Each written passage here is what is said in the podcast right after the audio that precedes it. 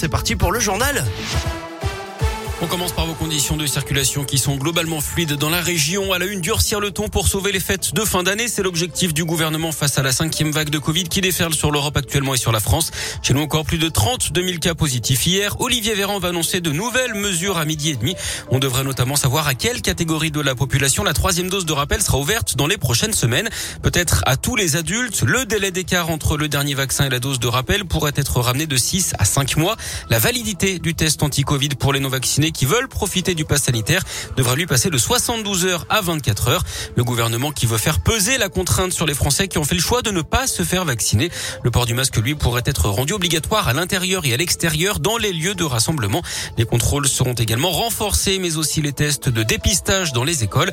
Les Français qui semblent répondre à l'appel, un près de 360 000 prises de rendez-vous pour la troisième dose sur Doctolib hier.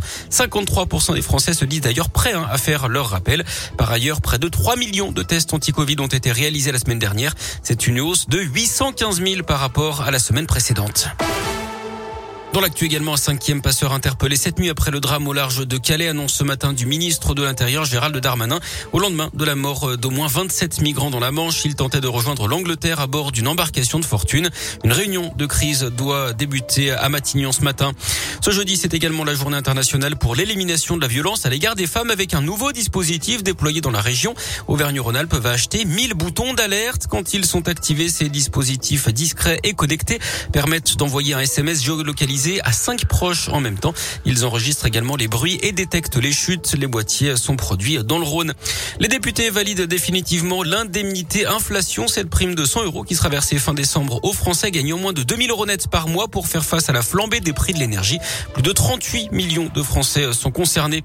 Un nouveau président controversé pour Interpol, l'agence de coopération policière basée à Lyon, vient d'élire le général émirati Ahmed Nasser Al-Raisi, l'inspecteur général du ministère de l'Intérieur des Émirats arabes unis est visé par plusieurs plaintes pour avoir couvert, voire orchestré des actes de torture en France et en Turquie. En foot, il n'aurait été l'homme que d'un seul club. La Saint-Etienne a décidé de rendre hommage à Loïc Perrin, le capitaine emblématique des Verts et son fameux numéro 24. Un numéro désormais retiré. Plus personne ne le portera dans le vestiaire stéphanois. Loïc Perrin qui sort également un maillot collector hein, pour retracer ses 17 années à Saint-Etienne. Un an après avoir annoncé sa retraite, il est tiré à 470 exemplaires comme son nombre de matchs disputés chez les professionnels avec les Verts. Sur le terrain, l'OL joue en Ligue Europa à Brondby ce soir au Danemark. Match sans enjeu pour les Lyonnais déjà qualifiés. Qualification également du PSG hier soir en Ligue des Champions malgré le de la défaite des Parisiens Manchester City à 2-1. Et puis merci pour votre confiance. D'après un sondage publié aujourd'hui, 80% des personnes interrogées font confiance aux médias locaux, notamment Radio Scoop, la presse régionale et les chaînes de télé locales. On se retrouve devant les médias nationaux.